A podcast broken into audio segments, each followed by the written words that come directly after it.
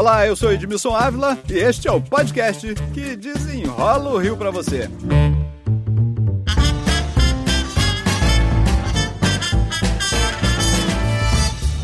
O novo bondinho era o retorno do Rio Antigo, mas com muita modernidade. O veículo leve sob trilhos, o VLT, chegou em 2016 com a promessa de reordenar o centro do Rio. Claro que o novo e grande xodó dos cariocas teria que passar pelo Boulevard Olímpico. Tô falando do VLT. Menos ônibus e carros, e no lugar, um transporte mais eficiente e sustentável. Um projeto de mobilidade para a cidade. Senhores usuários, bom dia, sejam bem-vindos ao VLT Carioca. Informo que este VLT tem como destino até o terminal Santos Dumont. Agora, mesmo com a inauguração da linha 3, está longe da conclusão desse projeto. Tem ação na justiça, prejuízo e incerteza no contrato. Para desenrolar este assunto, eu convidei o presidente do VLT Carioca, Márcio Ranas. Vamos fazer um raio-x do que nós temos hoje no VLT? Total de linhas com número de passageiros? Hoje são três linhas funcionando. É, nós temos 28 é, quilômetros de, de, extensão, são 29 paradas e estações e 32 trens circulando aqui na, na cidade. O número de passageiros hoje está um pouco acima de 80 mil passageiros por dia útil. Como nós inauguramos a linha 3, a expectativa é que com a linha 3 a gente passe dos 100 mil passageiros já nos primeiros dias. Hoje nós temos quanto de prejuízo? É difícil falar em prejuízo, né? Eu prefiro falar na inadimplência da prefeitura, né? que hoje está na casa de 170 milhões de reais. Mas o sistema sozinho, ele não se sustenta. Com a linha 3, a expectativa é que o, a gente consiga sustentar a operação, é, mas eu não consigo pagar o serviço da dívida. Né, que é a dívida que foi contraída no financiamento é, para a construção do VLT. Então, com a linha 3, a expectativa é que pelo menos eu consiga pagar a operação. Próxima parada Gamboa. Desembarque pelo lado direito. Vamos botar uns números aí nessa, nessa discussão, porque o prefeito mesmo é, fez algumas declarações e botou alguns números que ele disse, olha, não concordo. Então vamos lá, ele disse o seguinte, olha, o contrato estava prevendo 260 mil passageiros.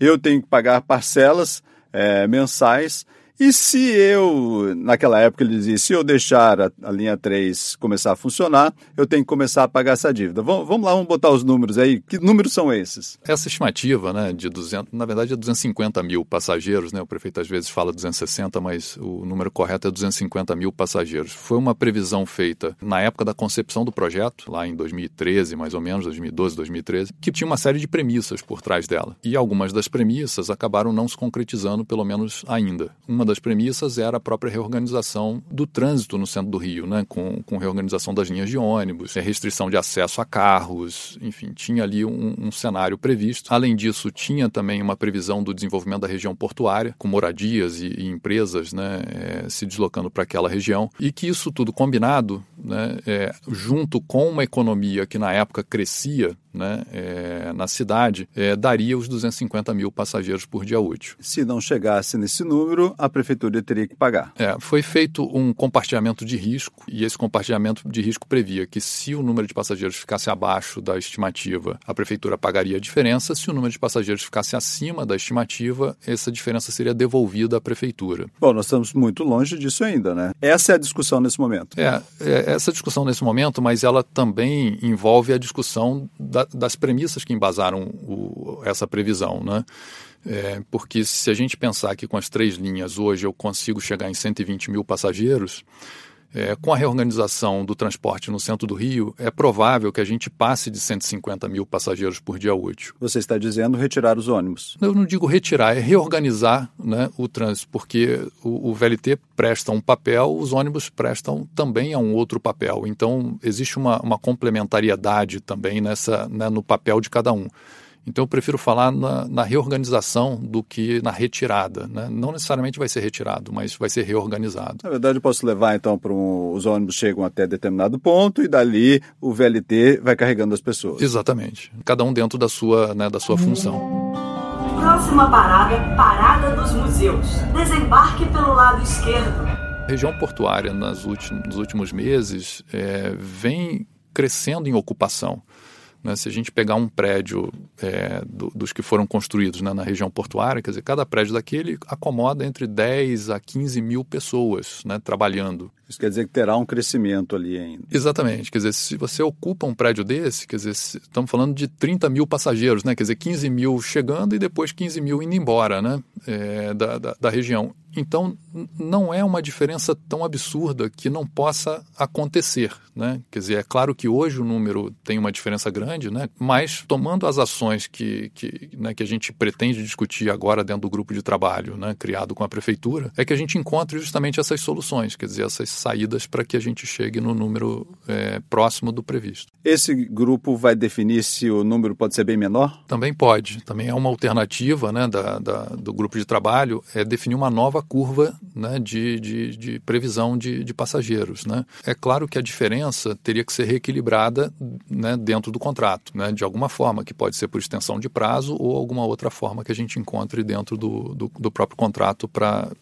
reequilibrar o, o, contrato. Com, essa, com esse novo acordo, a ação na justiça acaba? A ação na justiça, a, a ideia é que ela é, só vai ser rescindida de fato, né, só vai ser retirada de fato quando a gente chegar a um acordo no grupo de trabalho. Hoje, qual o tamanho da dívida? 170 milhões de reais. E a dívida aumenta todo mês? Ela aumenta todo mês. Então, neste momento, a solução foi dada, foi apenas suspender a cobrança agora, é isso? É, nós suspendemos a cobrança dessa diferença de passageiros, né, que, enfim, que, que é dada pela previsão que existia no contrato e o número real. E isso foi suspenso para que a gente discutisse dentro desse grupo de trabalho. A nossa expectativa é que sim, a gente chegue num acordo né, dentro do grupo de trabalho. Eu acho que tem, temos condições para isso.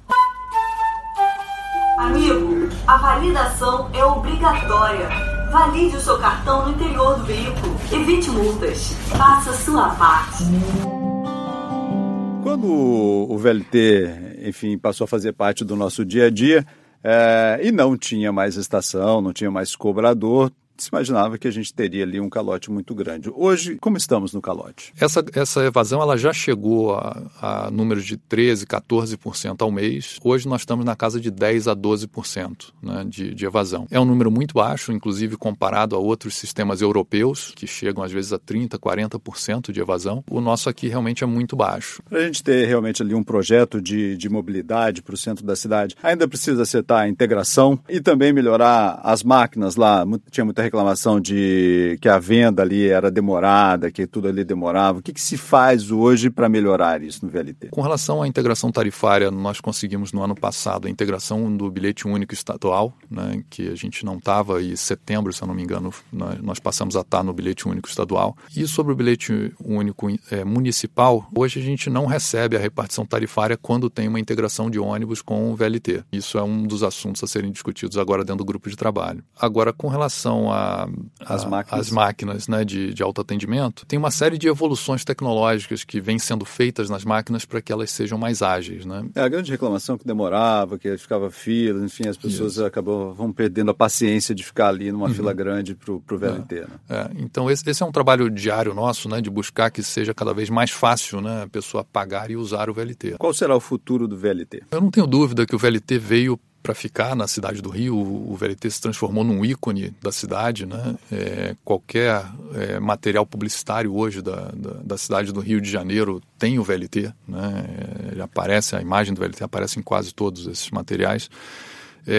Faz um, um, trabalho muito importante de distribuir os trabalhadores no centro do Rio. A gente vai precisar ter mais linhas ou não? Eu acho que tem espaço para ter mais linhas do, de VLT no centro do Rio. Eu acho que esse é um, um, caminho possível, né? Ainda mais a gente buscando cada vez mais a sustentabilidade, né? E, e, e a própria ordenação, eu diria, do trânsito, né? Porque a vantagem do trilho é que você não consegue sair dele, né? Então ele traz uma certa disciplina, né? O sucesso do VLT vai depender das decisões da prefeitura de realocar ônibus, de mudar pontos, de mudar é, terminais, vai depender disso? Eu não diria só disso, né? Essa é uma das partes das divergências que hoje nós temos, né? Do, do que previa o contrato e do que de fato foi implementado. Mas eu acho que é um, é um ponto importante, sim, né? Para que a gente consiga ter a, um contrato sustentável. Márcio Ranas, muito obrigado pela presença aqui. Muito obrigado, Edmilson, pelo convite, pela oportunidade de estar aqui esclarecendo o VLT para a nossa população. Esse podcast teve edição e sonoplastia de Lucas von Seehausen. A gravação de áudio é de Luiz Cláudio Valente e eu sou Edmilson Arley. Toda semana desenrola o Rio aqui para você. Até o próximo.